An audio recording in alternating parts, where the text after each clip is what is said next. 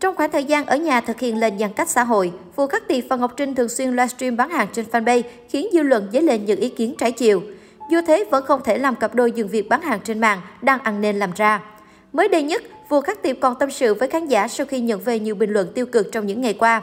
Ông trùng chân dài khéo léo đáp trả khi tiết lộ công việc kinh doanh diễn ra rất thuận lợi và tự tin khẳng định livestream là xu hướng bán hàng hiện giờ. Sau cuộc livestream vào ngày 5 tháng 10 vừa qua, tôi có nghe thông tin rằng Ngọc Trinh hết thời đi livestream bán hàng. Thực ra nếu các bạn có thể chốt được 5.000 đơn trong 2 ngày liên tiếp như thế này thì báo bọn tôi hết thời thì tôi cũng vui vẻ không sao. Nếu chúng tôi không lên livestream quảng bá thì ai là người bán hộ cho tôi? Các bạn có biết livestream bán hàng như thế nào thì hãy lên mạng tìm hiểu. Rất rất nhiều tỷ phú ở Trung Quốc và trên thế giới cũng làm vậy và chúng tôi cũng đã đặt lên kế hoạch cho mình một ngày gần nhất như thế. Sau ông bầu của mình, Ngọc Trinh cũng cho rằng bán hàng online không hề dễ dàng và tầm thường như nhiều người nghĩ. Nếu Hoàng Nội Y đã phải học hỏi luyện tập rất nhiều để có thể làm công việc này. Trong năm nay, Vũ Khắc Tiệp và Ngọc Trinh đã hợp tác cho ra một thương hiệu thời trang chuyên về đồ ngủ, đồ nội y.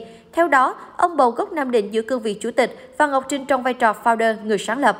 Tuy nhiên bất ngờ là cả CEO và founder lại trở thành nhân viên bán hàng và chốt đơn.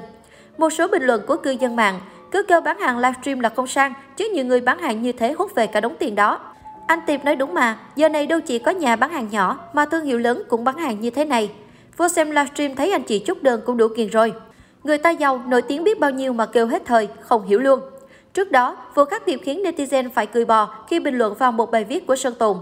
Cụ thể vào ngày 7 tháng 10, Sơn Tùng khiến ca showbiz Việt rần rần khi đăng khoe ảnh visual đỉnh cao mừng kỷ niệm 9 năm ngày debut. Nhìn lại hành trình đã đi qua, nam ca sĩ bộc bạch. Một chặng đường không quá dài, không quá ngắn, nhưng đủ để Tùng được học, được lớn khôn lên từng ngày. Dưới phần bình luận, rất nhiều nghệ sĩ và khán giả đã gửi lời chúc mừng đến thành công tới Sơn Tùng.